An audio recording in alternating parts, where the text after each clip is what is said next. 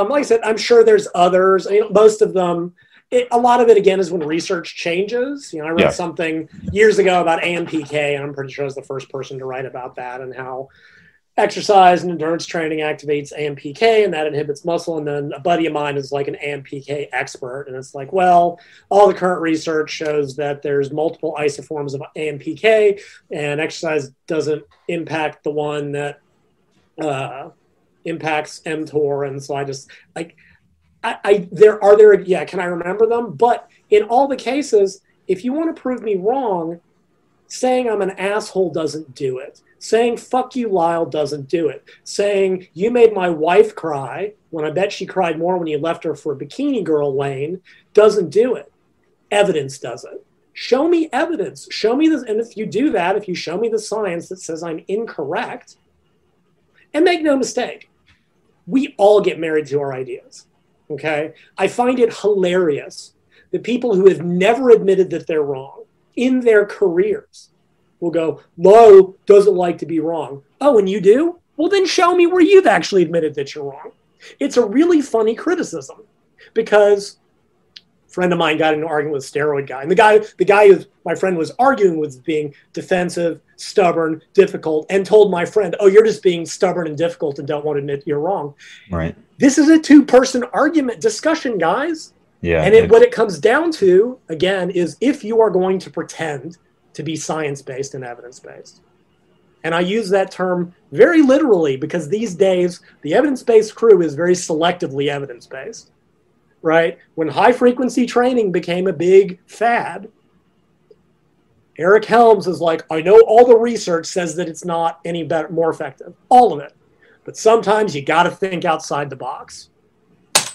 Yeah. well screw it. If if science only counts when it and suddenly anecdotes count this is part of the new evidence base these folks would not have accepted anecdotes from anybody 10 years ago. Gary Taubes has lots of anecdotes. Why is he still wrong? Oh because the science says he's wrong.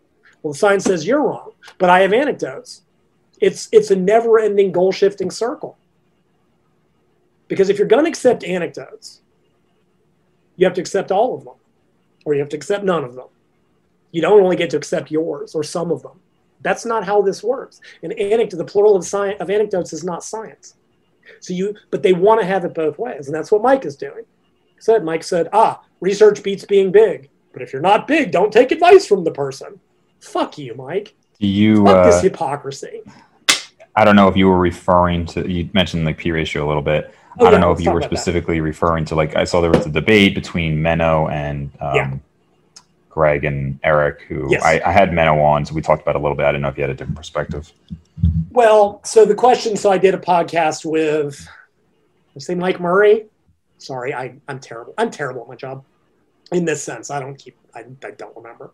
Thankfully, I've got Sumi to keep track of my podcast so she can post them up. I'm terrible at it. And I, so I guess. Okay, so just briefly for listeners, the P ratio is a much older idea. Uh, Gilbert Forbes developed it back in like the 70s. It has to do. It is the ratio of of it's the the proportion of protein to to body fat gain and it's not it's got to do with energetic equivalence and nobody cares. But like basically a a high p ratio means that if you're gaining weight you gain a larger proportion of protein i.e. muscle to fat. When you're losing weight a low p, p ratio means you're not you're losing very little muscle right? It's basically a it describes how the different compartments of your body are changing in response to weight gain or weight loss and there's all this data right? And so gilbert forbes among other things you know showed that uh, one of his earliest observations is that the leaner you are the more the more body protein i'm just going to use muscle but strictly speaking it's a little more complicated than that. The leaner you are the more muscle you tend to lose. Well that's true right? Eric Helms wrote a review paper several years ago that basically was like, yeah, protein requirements go up and up and up even more as you get leaner. Right? From 30% to 25% body fat, you should lose zero muscle. From 20, Yeah, pretty much. where, where do male bodybuilders tend to hemorrhage muscle? 10% less. Women lose less muscle than men when they diet. Part of that's estrogen, but part of it is because on average they're from a higher body fat percentage. Similarly, Forbes showed that ah, the lower your calories, the more muscle you lose. Well, that's a to me that was spurious. The low calorie studies of the day would be like we gave them 400 calories and only half of it was protein. So you gave them 50 grams of protein on a diet. Yeah, of course they lost muscle. Their protein was too low. But by the same token, Forbes's data suggests that the higher your body fat percentage, the lesser proportion of muscle you're going to tend to gain in response to a surplus. Right? And I wrote about that. And what the and the lot well there there was one logical conclusion that came out of this and one very illogical. But by the same token, leaner people, when they gain weight, they gained a larger proportion of muscle. Right. So first there was a very illogical conclusion that came out of this. Oh, you should diet down before you gain. The problem is they were looking at naturally lean people. Right. Naturally lean is very different than dieted down lean. That was an incorrect. But the other seemingly logical conclusion that comes out of this is that if your body fat percentage gets above a certain point, your ability, the, the, the ratio of muscle to fat you're gaining will be decreased. And I wrote about this like 10 or 15 years ago. I talked about insulin resistance being a possibility, visceral fat accumulation. Okay, so that's the background. Greg, Eric, I guess. No, um, Tre- Greg and uh, sorry, Greg Nuckols and Eric Trexler right. wrote a. Even by my standards, I write some turgid stuff, but damn, reading that stuff is tough. They did a meta-analysis and they looked at this topic, and their conclusions were that this was not correct. That being at a higher body fat percentage did not cause a poorer gain in muscle, relatively speaking. And the data set I believe they used were sumo wrestlers and I want to say either collegiate or pro football players. And realize that they acknowledge because this is how you intellectually, honestly provide a scientific argument, that this data was observational.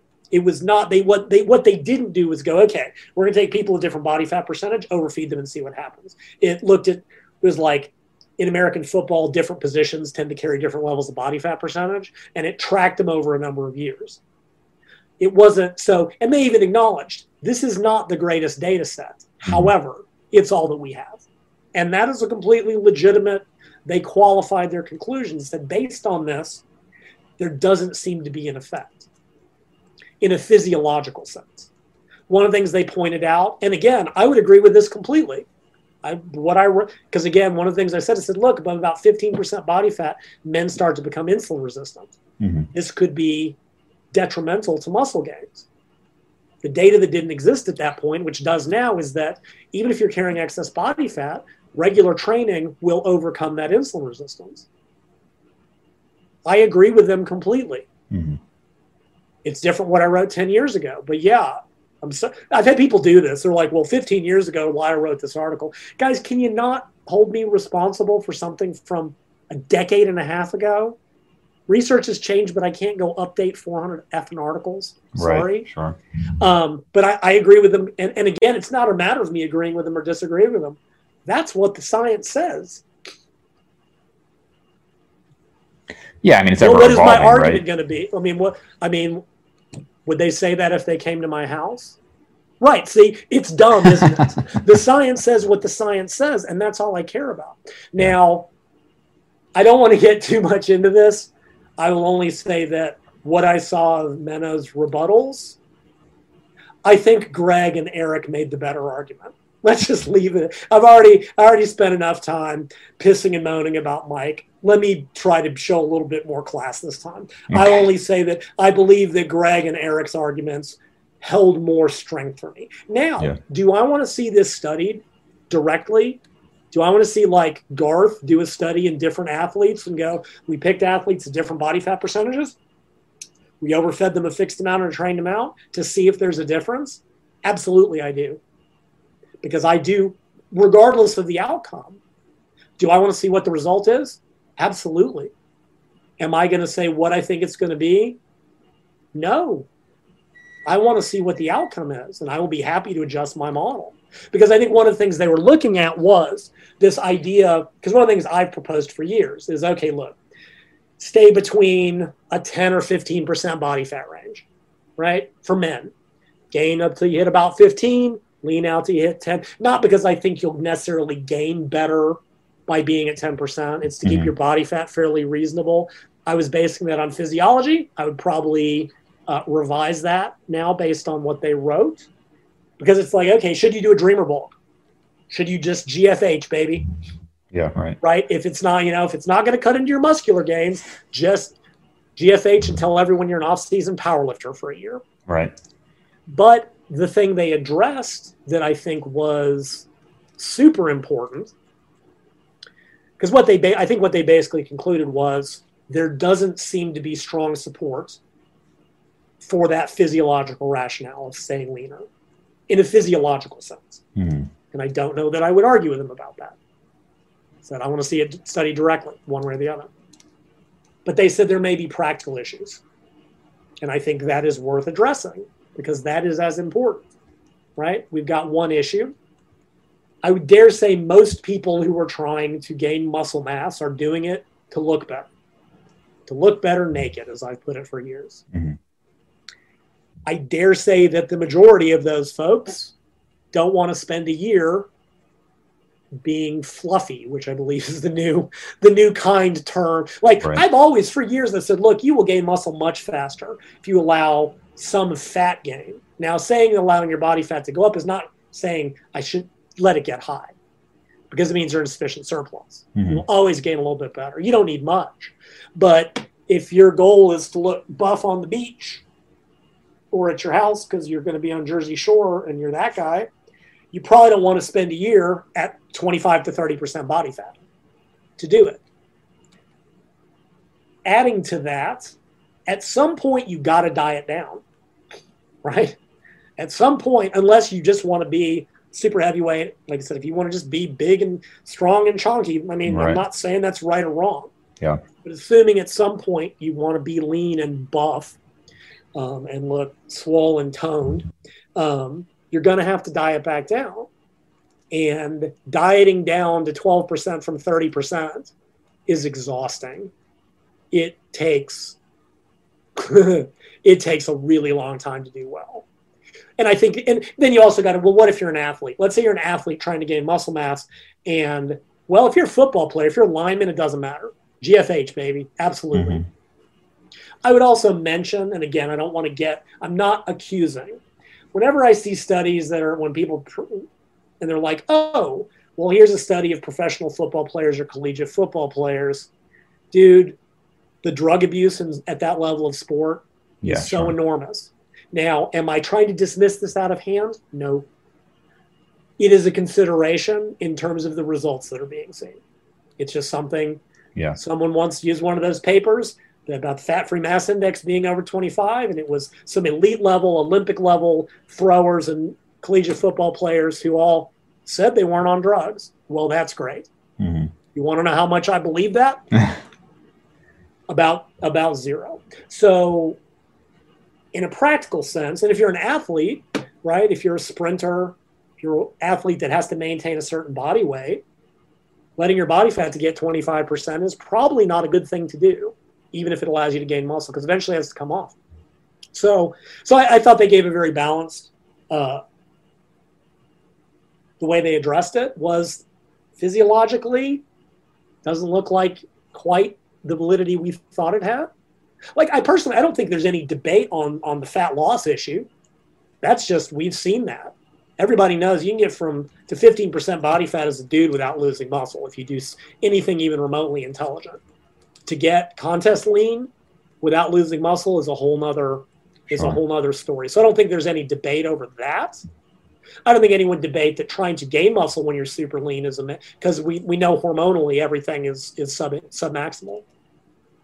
And actually, of some very random interest, and I think this was Menno made a very subtly different argument, and I don't want to get into it. I saw a paper several years ago, and it was it, was looking at like physical attraction, which we know there's a biology to, right? We know the Right, waist to hip ratio of 0.8, like 36, 24, 36 is a biological basis. And what it found was that when you showed women pictures of just like generic dudes, right about 12% body fat was their primary preference. And that's Mhm. actually where immune system was strongest. You're not so lean that it's impaired, but you're not carrying excess body fat that it's impaired.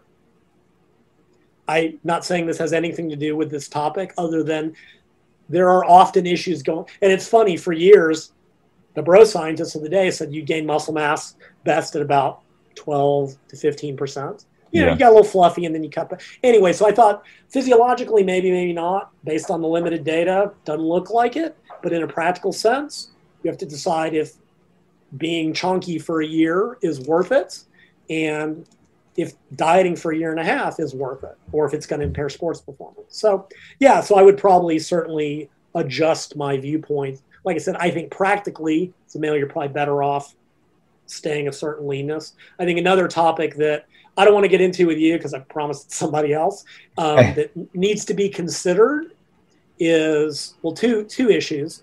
We know that if you gain and stay body stay fat for too long, your set point might go up.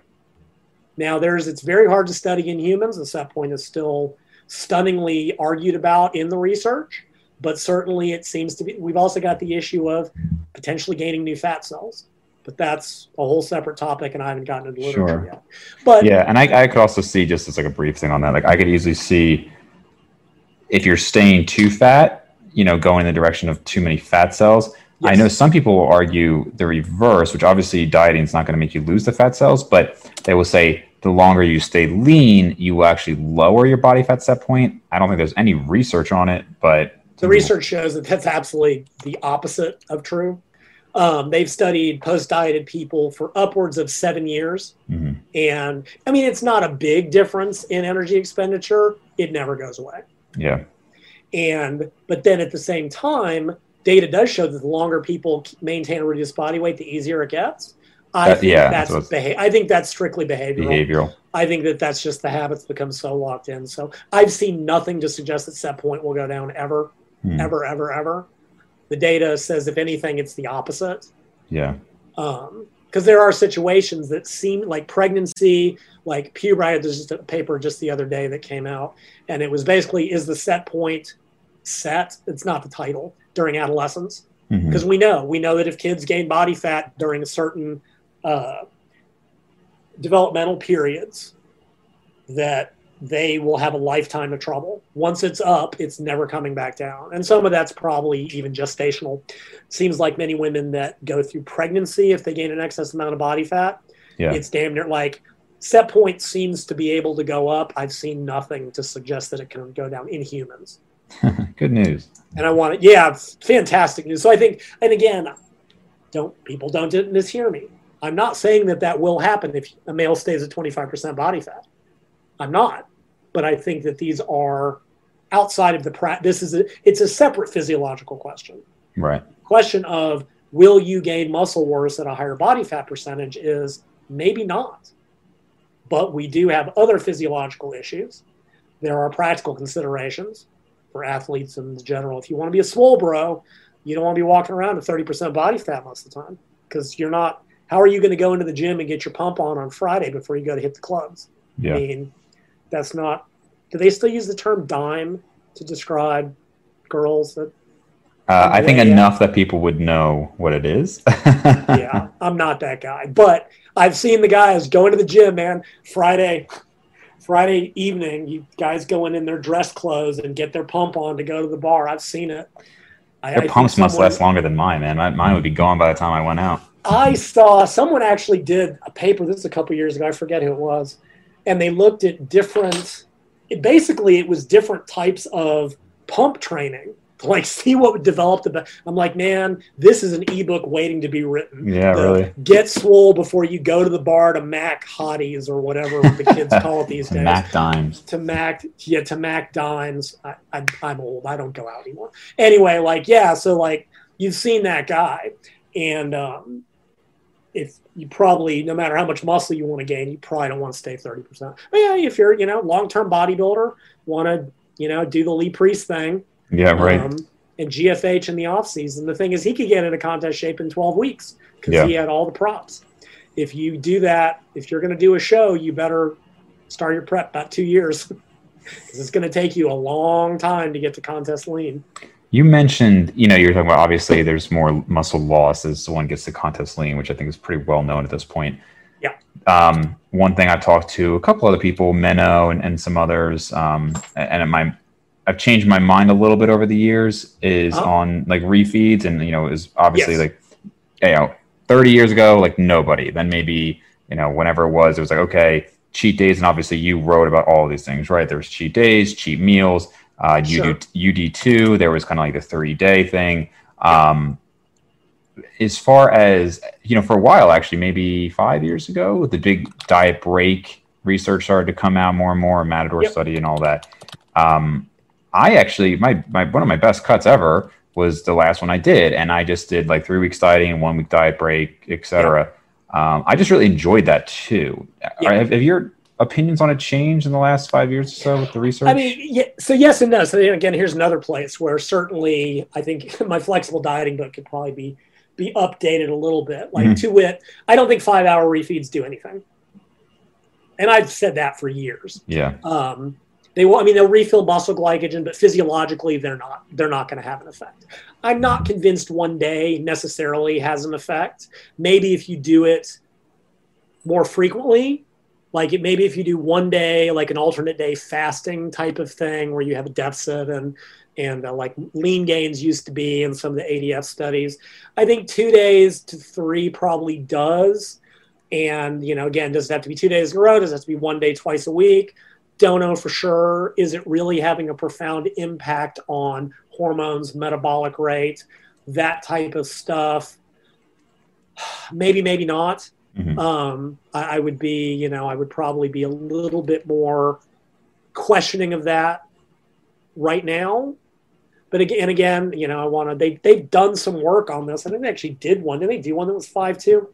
Um, regardless, free meals were always psychological there's a don't call them a cheat meal b they don't do any I, I still see people go oh yeah i have i have one cheat meal a week to reset my metabolism i have bad news for you um, that never did anything it was and, and even then that can backfire for a lot of people i've told many people i'm like look if having that that meal throws you off the rails and makes it harder for you just skip it it's does you it's fine or use it if you desperately need it because you're dying yeah. but you don't have to like i would certainly you know, again, 17 years down the road, I have, you know, learned a couple more things, um, even if I'm old and out of touch and challenged by all the new fit pros, apparently. This industry. Um, anyway, diet breaks.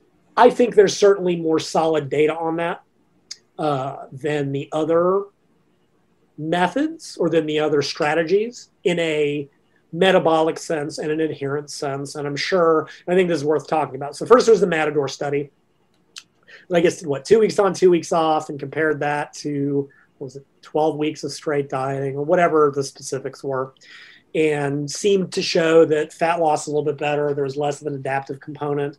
Then there was a more recent study that um, did three weeks on, one week off um, I'm trying to remember. It got a lot of press because it did not seem to show an effect. And of course, I find it interesting again, the evidence based community has now decided that one paper that they don't like cannot demonstrate anything, but one paper that they agree with mm. can disprove something completely, like the fasted cardio thing is suddenly one paper, at least if it's by a certain individual, means you throw out the baby with the bathwater. Okay. Whereas if that one paper said something they disliked, it's only one paper. Mm-hmm. Again, the hypocrisy is staggering. I'm not saying one paper does or does not mean anything. That's why you replicate. So the more recent paper that seemed to show no benefit. Well, I looked at it in detail because, of course, I did not because I wanted to di- I wanted to see what it did because that's always the, the, the relevance lives outside the abstract, and I have a lot of problems with it. I, number one, I don't know why it was set up the way it was. Why it was set up three weeks on, one week off, because the people I know that were involved in that paper, because Eric Helms is one of the authors, that's not how he uses them with his athletes. I don't. It's not how I would ever recommend it maybe off for rapid fat loss, but I don't know why they picked that structure. But here's the bigger issue I see with it. If you look at, let me screen, screen share Screen share? real quick. Sure. All right, can you see that? Yes. All right, so that is the data from a follow up paper they did. They looked at the changes over the one week of refeeding. Hmm And this, I, I don't know if this was all the subjects, it was, a, but it was clearly a number of them. Here's what I want you to notice look at the range of people. Okay, body fat percentage range from 6% to 32%, with everything in between. Fat mass from 6 kilos to 33 kilos. So from 12 pounds to 66 pounds. Leptin range from zero to 10,000. Four, no, I'm sorry, four orders of magnitude. Body weight from 72 to 110 kilos, an 88 pound difference. Fat free mass from 55 to 80 kilos, a 66 pound difference. Resting energy expenditure in kilojoules per day from 7,000 to 9,500, that's about a 2,500 divided by four. It's a couple thousand. It's, it's. Oh, metric. It's about a thousand. uh, It's like 500 calories a day. Okay. I'm sorry. But if you take, because, okay, hey, go back, anyone who's got my guide to flexible dieting or anything I've, I've ever said, the frequency of refeeds and diet breaks scales with body fat percentage. The higher your body fats, the less frequency you need them with, maybe every 16 weeks. The lower your body fats, the more frequently, but I've never given one in less than six weeks. Yeah. When you take data for a subject group that ranges and you give them all, you, you have just clustered noise together, right? I'm not stunned that they didn't see because you are averaging out data for people with an order, one to four orders of magnitude difference in their starting point.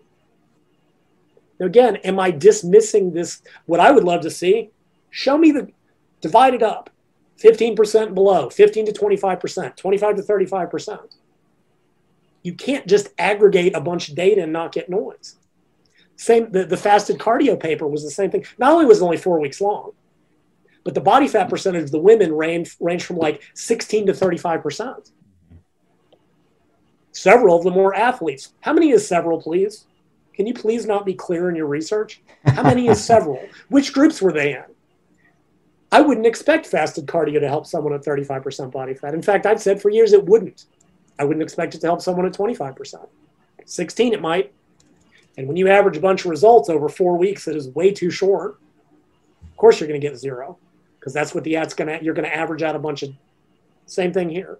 I said, am I saying that, am I saying that the diet break would have reset metabolism had they done that?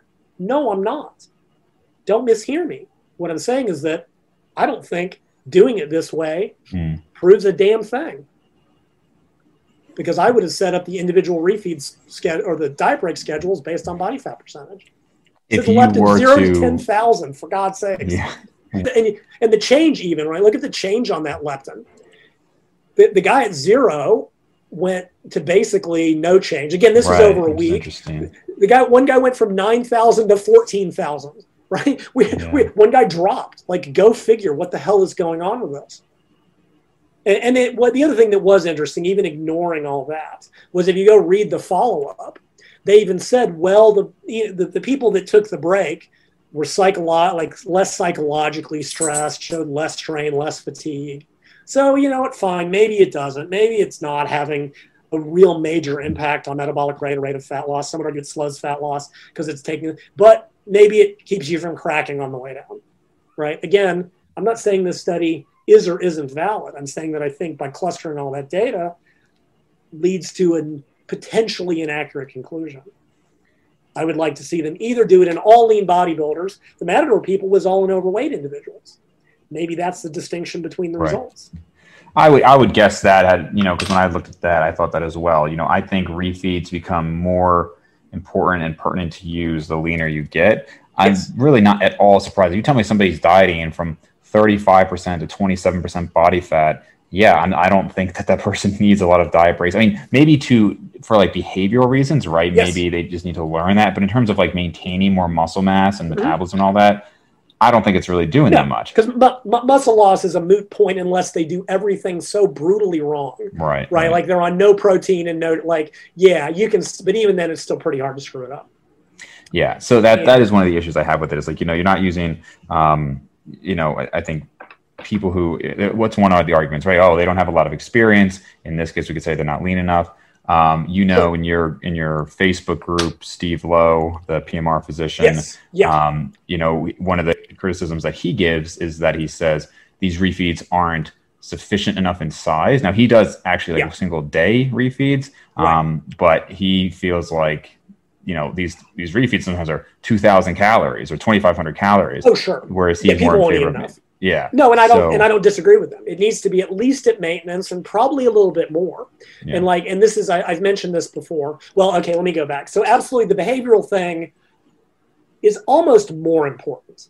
And again, this is like again, not I'm not trying to like shift goalposts. I still want to see better data on the refeed thing. And if I'm wrong, if it doesn't reset my fine, I'll be wrong. I'll that's perfectly okay with me.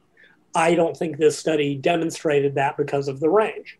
For someone at 35%, I wouldn't give them a diet break before four months have passed because they don't need it. I once got so bored, I, I think I erased my whiteboard. I mathed it out.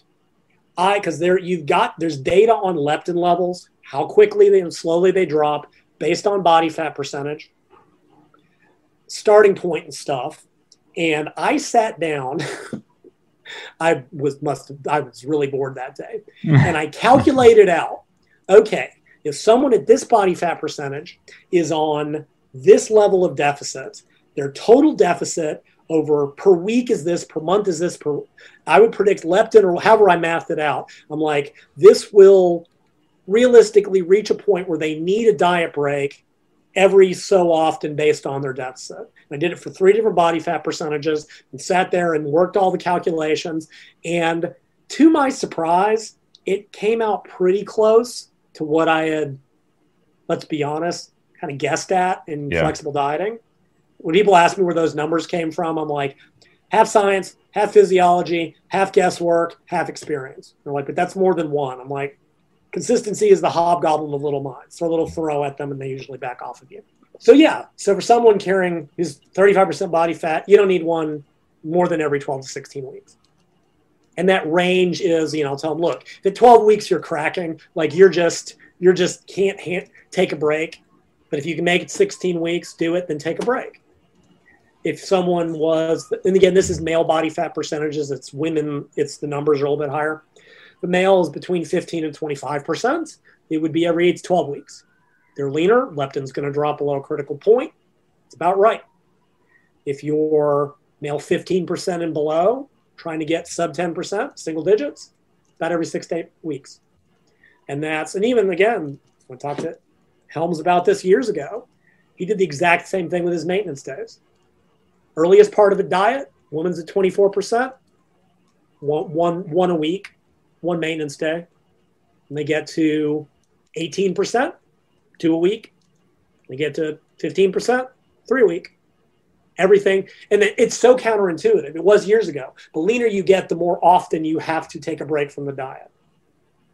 And we'll come back to something else because it's worth always worth mm-hmm. addressing. Mm-hmm. But the behavioral stuff is almost as important. We know how to lose weight. We know how to lose fat. I said 17 years ago, the issue is not that. Long-term maintenance is the problem. Always has been, always will be. Everybody can lose weight. Most gain it back. Why? It's the second bit doing a diet break gives you a chance to practice maintenance, to identify problems. Does my appetite run off the rails? What is it psychological? I mean, not that you can separate the two. Um, knowing that you're going to go back into dieting. Okay, you have identified a set of problems. Let's fix them the next time around, the next diet break, and identify a new set of problems to practice this. Because as much as I have traditionally told people, when you go to maintenance, go to maintenance that's not right for everybody. So, like I said, I am now doing consulting, not one-on-one coaching. Cannot cannot deal with emails about I ate an extra tomato on a weekly basis. Can't. I will do setups. I do one-hour consults. that always run long like these do. But one of my first consults was an individual that had losing fat was not a problem for them. They would always gain it back. Now, this person was neurotic the way I was neurotic in college. And I, I'm not saying that negatively. They had charts, they had graphs, they were screen sharing Excel spreadsheets, like the kind of crazy I was when I was younger. I'm not, I can't honor the energy anymore. And they said, look, this is what happens every time. And, and so I talked to them and I go, okay, what, and, and what they told me was, look, during the week, I've got this locked in schedule. Get up, do some cardio. I'm at work, go lift. Like at five o'clock, I'm done. Work is over. Like I can stick to my diet during the week. We go, but if I have if I have a free meal, try free meal or a maintenance day, I will roll off the rails completely. I said, okay, well, they said, if you tell me to just go to maintenance every day, it won't work. I can't do it. I can do one or the other. I said, okay, well, here's the solution. You're just going to maintain your diet all week while you're actively dieting and when you're at maintenance mm-hmm. because it's a control thing and that's just as important. Now, so, so, the, so when you're dieting, because they said, look, if I only have a, a an a, a, lose it, a don't don't give a damn day, once a week I can keep, I won't regain, uh, I can lose weight. But if I do two days a week, I'll maintain. I said, well, boom, you just told me, you just gave me your answer, right? I'm so good at my job. I just let them tell me what's going to work for them, and then I feed it back to them. Said, when you're dieting, you're going to go six days and one, right? Six days dieting, one day just whatever. And maintenance, five and two. Start to regain weight. What I what I told this person, so a really good paper that said, look, the way to set maintenance is set an upper limit of say two to three percent over your current weight. Right. So if you're 150, that would be three to four and a half pounds. If your actual body weight reaches goes up that much, like not water weight, like trend line, tighten it back up because you're regaining. Right? Because what happens? You just spent months, weeks losing 20 pounds, and you've regained eight, and you're just like, screw this. And you quit the, the idea was if you catch it quickly enough, you only got to lose a couple, just die for a couple weeks, you're right back to where you were. So I told this person was okay, so your maintenance, don't want you to practice this. Five on, six one when you're dieting, six days dieting, one day, don't worry about it. Five two, and I said on your little spreadsheet, I want you to put a big red line that is two percent of your goal body weight.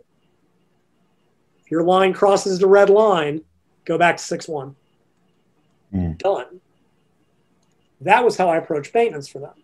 But I wanted them to practice that during their first couple of diet breaks to see and to let me know if I was right or a moron, because both of these are frequently equally likely possibilities.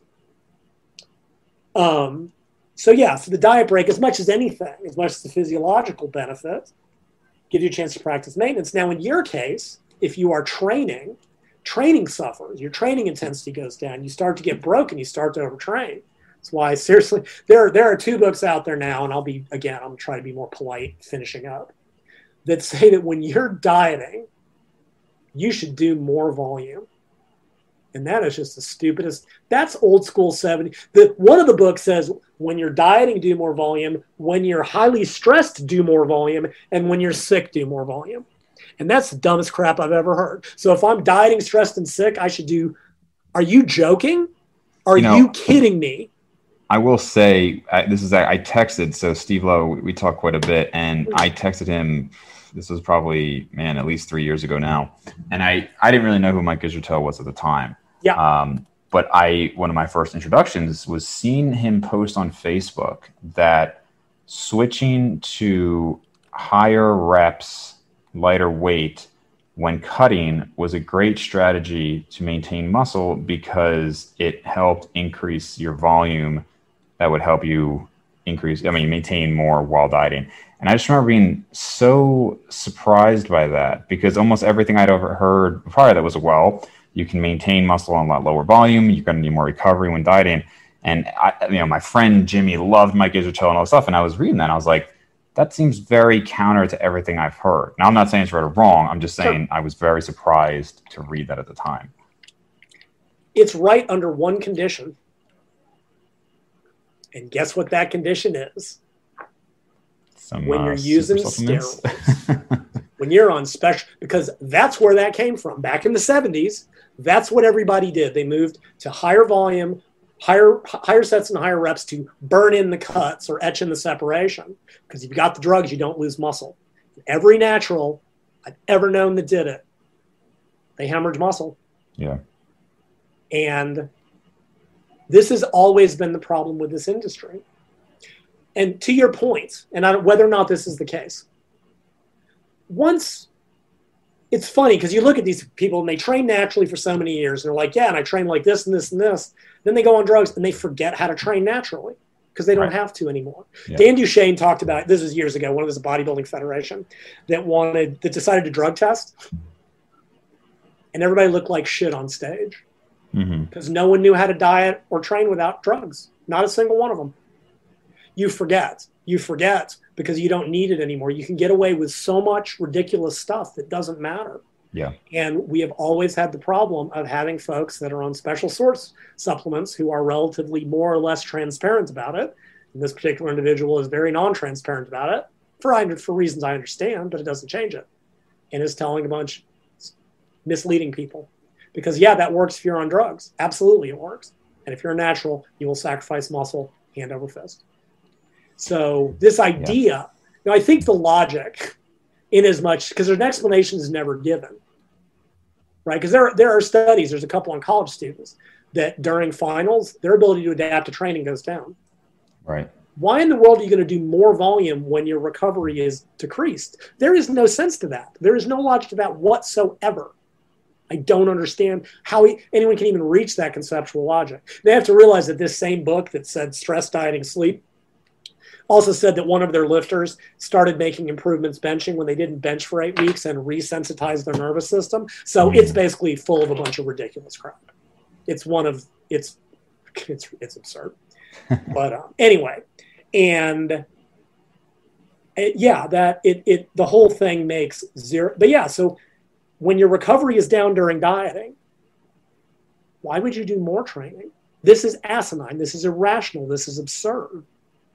The only reason is that yeah, it protects your joints when you're sw- you're switching from the heavy androgens to the anabolic, so your water water in your joints goes down. So you can't you burn a few more calories, glycogen depletion, and if you're a natural, the muscle falls off. Now, what did Steve Lowe say when you asked him about this? He was just surprised by it. He just said, "Did he really say?" He was like, "Did he really say that?" Um, that's that's the extent I remember of the conversation Okay, from years enough. ago. And I'm sure, and he has because I've seen it. It's in the Art Renaissance periodization book. It's this other one that I've seen. It's a common thing, and it's been around since the 70s. And it only works if you're on drugs. Period. Yeah. I've never seen it work for natural. I have prepped naturals.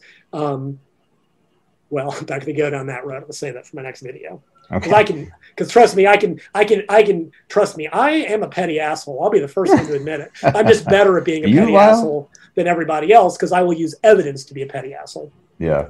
right? I won't just throw personal attacks. I'll go, here's the video proof of why I'm right and why I'm a petty asshole.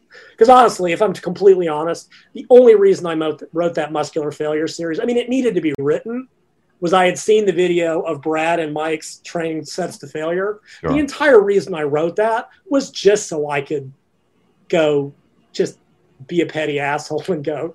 Same reason in one of the more one of the rebuttal videos I did, I put up a video of a seven year old woman doing hip thrusts with a higher intensity than anything Mike's ever done. Mm. Was it necessary? No. Was it funny? Absolutely. And the fact that Ozzy Man was doing the uh, the voiceover made it even funnier. And it was just me being a petty dick. The difference is that I'm actually showing, giving it. I'm not just saying Lyle's jealous of the new Fit Pros. Okay, you can assert whatever you want. Assertion is not evidence. It's like somebody asked Layne on Instagram, "Do you think Lyle or Mike is right?" And here was Layne's response. Lyle thinks he is smarter than every expert in the field, which is A, untrue, and B, Layne describing himself. Um, something I think Lyle never admits that he's wrong, which is A, untrue, and B, Layne describing himself. And C, Lyle is insane, which is absolutely true, but I get to be insane because I'm usually right. But see, it's interesting. He didn't answer the question. Because if he thought I was wrong, he would have said Lyle's wrong hmm thought Mike was right, he would have said Mike's right. and I put up a video of Layne squatting, maximum set of five, bar speed slowed. Layne knows I'm right. Just like all the rest know I'm right, but they're being shockingly silent because they would rather let Mike embarrass himself with these personal attacks and this endless crap than have to come out and go, yeah. So the fact that a couple people, a couple people that nobody really, not that they don't matter, I don't know who these people are, who are like, yeah, I like Mike more than Lyle, but Lyle's right. That takes guts. I will give them points for intellectual integrity because I've never been here to be liked. Clearly, yeah, I don't care. I don't. I've never been here to be liked. I'm here to be right, and I base that on actual evidence that they can't ever seem to. So Layne's whole response was just a deflection because that's all you've got when you don't have facts. Who? Uh, so I, and you said you don't think you're the smartest guy in the industry. I've heard you. Well, before I even say the name, I've heard you compliment somebody who I'm definitely a, a fan of their work. Who is one or two of the smartest people you can think of in the industry? Well, okay, so that wasn't it. There's a lot of smart people in this industry, make no mistake. What he actually said was Lyle thinks he's smarter than every expert. Yeah. Right. This is objectively false. Now, I know a lot about a few things. And I know a little about a lot of things. I'm kind of a generalist. But if you come into my group, my group is full of experts in their own field. I got five great physios, including Steve Lowe, who's more of a medico, but he's a rehab guy. I got four other great guys Tim Rowland, Steve Lowe, John Heger, Saif Tahan, and a guy named Scott Morrison. Five top notch physios. I've got a top notch OBGYN named Aaron McNulty. I've got, there's a guy named Trevor Bunch who I think needs to get a lot more love than he does. He is actually a double, I want to say above the knee uh, paraplegic who uh, he's got a page called the Fit Bunch where he addresses adaptive exercise. Now, it's not my, certainly not my thing. It's not my area. It fascinates me. Watching his work makes me think about things differently in a way I never have. Mm. When we've had people come in that have injuries or disabilities, and I hope I'm not using an incorrect term anymore, that have physical, I always tag him in even in threads where I will comment about rehab stuff or whatever, I will always defer to these guys because they are five top notch experts. Got several. I know enough about steroids to be dangerous, mm, yeah. but I'm, it's not my field, right? I've got several experts uh, Broderick Chavez, kind of Chester Rockwell, Joe Jeffrey, my buddy Peter Bond, who's got a book, he's doing consults now. We'll always defer to them on this. I know a lot about what I know, and when I think the evidence supports me, yeah. And that's what I said to Layne, right? Because again, go back to the metabolic damage kerfuffle. I had all the research, and all he had was personal attacks and hundreds of emails, which are not science. Right. Now, and what I said in my video, because again, I'm a petty little butthole, I said, look, I don't think I'm smarter than all the experts in the field. But Layne, the fact that you could not bring any evidence to rebut me, might be smarter than you. And I'd say the same. Like I said, if they want to bring science to rebut me, that's fine. And yet none of them do. So yeah, there's a lot of smart people in the field. Do I read or listen to any of them? No, because all I hear, all I read is no. It's only look. It's not anything about them. I just don't have the time or energy. When I watch YouTube, I watch screen rants, everything wrong with, honest trailers, pitch meeting, new guy I found the critical drinker who's my new my new favorite guy named Todd in the Shadows does new interviews. I want stuff to entertain me. If I want to yeah. read, if I want to learn about, I read research. That's it. The only time I'll occasionally read articles is so that they can do the heavy lifting and find the references for me, so I can go read the science. So yeah, there's a lot of it, and I don't know. I don't think I'm smarter than every expert. Now go watch Layne argue with everybody in the world about everything, and tell me if you've ever seen him admit he was wrong to any expert in any field, regardless of what it is. Layne is projecting, which also doesn't change the fact that Layne didn't answer the question because he knows I'm right, but he could never say that. I'm a big fan of honest trailers as well. Oh God, love it, love it. I'll go mm-hmm. watch them endlessly. Um, I'll even sit through the long everything wrong with stuff just because I think it's funny. And Movie Bob do, is my other um, big movie guy. Screen Junkies used to do uh, movie fights, and yeah, they, they don't do as much. I don't watch them as much anymore. Yeah, they kind of stopped everything for um, a while now. I don't know why. Honest video game trailers because I'm a video game nerd. Yeah, and all that yeah. kind of stuff. So, but anyway, so yeah, um, other people in the field, like I said, there's like I said, There's lots of smart people in the field. Do I think I know more than all of them are smart? No, that's Layne just deflecting like Layne does. It's Mhm. also Layne projecting. So, and and again, assertion without evidence is not argument, right? It's assertion, and it's blank assertion. If anybody comes into my group or email and they go, "Look, I saw you claim this. Can you show me the evidence?" I can usually find it in about 10 or 15 seconds because I'm real good with Google, right? If I am saying something that I that there's not direct evidence on, I'll be the first one to go, this is my speculation. I think this is what indirectly the evidence shows, but I have not seen direct evidence on this. Um, I think a good example of that recently is, you know, this whole thing. It's like the squishy fat and the whoosh phenomenon Hmm. and something. And I even said, go back and read my original article or what I wrote in my book. I said, this is something my exercise physiology professor asserted to me in college that fat cells filled up with water before they lost water. I go, I've not, the only study I've seen that's very indirect is in obese individuals, visceral fat refilled with water. I, and I said that repeatedly. I go, no, I haven't actually seen this observationally and yes, anecdotally, but I'll always say this is anecdotal, so take it with a grain of salt. Yeah. Anecdotes don't prove anything. Observationally, there is something that seems to be going on. There is a water retention. Somebody asked me once, they go, Do you even know it's in the fat cells? Well, no, but we know it happens. Hmm. That was another one of Layne's beauties. But the met- well, the water retention is only a theory like metabolic damage. Actually, that's not true. Actually, back in the Minnesota semi-starvation study in the 50s, the men the men experienced severe water retention, and it was known to occur during starvation for cent- for decades before that, where their body weight stopped dropping according to the calorie calculations, showed severe edema that eventually dropped. So no, Layne, water retention during dieting is not a theory. It's been known since the 50s. Metabolic damage was disproven by six decades worth of work. But I guess the science didn't matter when you had a mansion on. I realize I'm So- ranting and raving, but this is this is the bull. If I'm if I'm annoyed about anything in the industry, it's not that I'm defensive about all these up and coming fit pros. I'm sick of the hypocrisy. I'm sick of the nonsense. I'm sick of the fact that these supposed anti gurus will guru out and use the same playbook when it suits them. If you want to be science based, stick to the science or don't. But do not play both sides against the middle. Do not use guru bullshit and excuses and false and just nonsense when the science doesn't back you. If you've got the science to rebut me, show me. The, the repetition reserve science all says that I'm right. Zero reps in reserve, which means that you cannot complete another repetition. Bar speed slows at that point. Period. Nothing Mike has shown has shown bar speed slowing. The end. There is no debate. There is no who is right. This is not about how to train. That's not. That's a different argument. Sure. Completely. That is a different argument. But he's and he's made it about everything but that, just like everything else. So that's what. If I'm annoyed about anything, it's that that the supposed evidence-based community has become everything they claim to be against. And it's not. It's not everyone. Make no mistake. Sure. The difference is there are lots of people in my in the field that I like, that I respect. Um,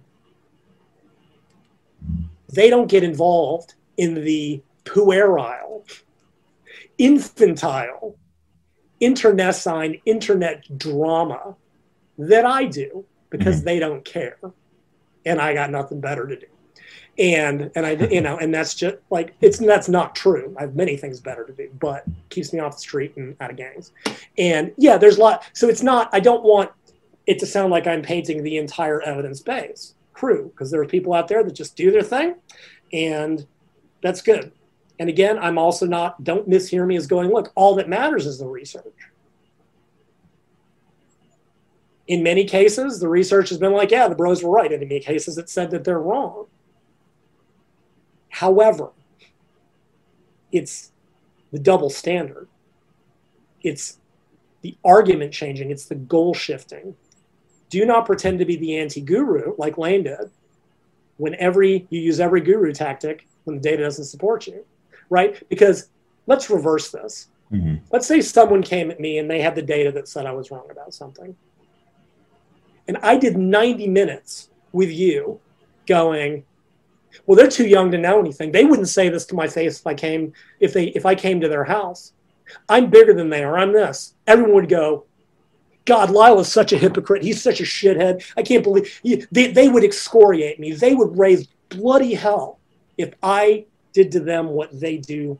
The difference is they know that since people, since I've hurt so many people's feelings, that they can get away with it, which makes it that much worse. If I did it, I would be in the wrong. If they do it, they're in the right somehow. Hmm. If they have the evidence, the evidence matters. If I have the evidence, fuck you, Lyle, is an appropriate rebuttal. That's what bothers me about this industry. Gonna pretend to use science, show me science. Gonna pretend evidence, show me evidence. If you don't have that, have the balls to admit that you're wrong. Because I would. Well, Lyle, I can tell we ruffled some feathers. Um, you know, I, I think I like said, anything. a lot of people I know agreed with your stance on it. It'd be interesting to see if there's any. I mean, obviously, I don't expect we'll ever get a, a you know, at one time Lyle Mike debate right uh, like as far as like a podcast or anything. But Well, and I'll be very honest, I wouldn't. Because yeah, listen to Mike's debates. There is no, it is all smoke. It is like listening to a politician. Someone keeps, there's a great quote from the 90 minute debate about statistics. He said, Well, here's what you have to understand is that, you know, uh, statistics, some of them have their strengths and others of them have their weaknesses. You know, this paper, there's something strong and something weak. And like, okay, I can't argue with jello, right? You can't argue with smoke. Mike has already shown that his only debating style is to change his argument and keep moving. The, it is go watch them ask a politician direct question. Go watch how they respond to it. Now, go watch Mike respond to, to a direct question. And he is. I told him in that debate, I said, Mike, you should be in politics. He said, I don't understand. And I just said, Of course you don't. I think I remember. Be a much better that, yeah. politician than he ever has been a bodybuilder. That's me being bitchy, but I'm not. Uh, trust me, there's more of that to come. So I wouldn't bother, right? I don't know that he would either, because again, what's there to debate? Yeah. All the science says this, right? There is no evidence, because I guarantee you he would be like, well, muscular failure can be divided. And I would just, we're not talking about muscular failure. We're not talking about definition. We're talking about definition of reps in reserve and what that means according to Zourdos's definition. There's no debate over that. There's no Mhm. debate over the bar speed. What is there to debate? There's nothing to debate. So what would be the point? Right. So I'll keep doing my videos where I show actual evidence, factual, visual, scientific, explaining myself repeatedly about what I'm actually saying and what I'm not saying. And he will continue doing videos where he misrepresents my arguments, throws personal attacks at me, makes false assertions, and lies flat out through his teeth. And people who believe in facts will know I'm right. And people who are swayed by his kind of macho posturing which are the kind of 14 year olds that watch his videos and go, Yeah, you're big. And as Mike so eloquently put it when he talked about this pro, it was so hmm. funny, the irony. And he goes, Yeah, all these guys in the gym, because the pros like, you know, do half reps. And all these guys, as he put it, were trying to, I'll polite, make this a little bit politer, we're trying to stuff his sausage and dumplings in their mouth. Ah, this is a PhD? Mike, really? Really? This did they teach you this in class? That this is how you make arguments? But he said, Yeah, those guys, all these little guys are just trying to fellate this big pro, and we look at the science. Okay. I looked at the science, and all the people that watch your videos came into mind. One of them asked, So are you a top or a bottom? Really gay jokes, guys? Really? How droll Hmm. really this this is this is intelligent discourse but again apparently on youtube a different level of evidential requirement is allowed in the journal of strength and conditioning research papers have to have references on youtube fuck you lyle is the only reference you need journal of mike israetel every issue so there would be no point in doing a face-to-face debate Sure. or a roundtable although if you get bored do this get a roundtable with everybody but me. Get Helms, get Zourdos, get Nuckols, and get Mike. And ask them about zero reps in reserve. Be careful. Don't use the word muscular failure so you don't give Mike an out. Don't get me on it because Mike will just run in circles with me. Watch him roundtable with the others. He doesn't play those games because he knows he can't get away with it. Get them to do a roundtable about what zero reps in reserve is, is what happens at zero reps in reserve. Because he won't be able to put. Hmm. That's the roundtable you should do.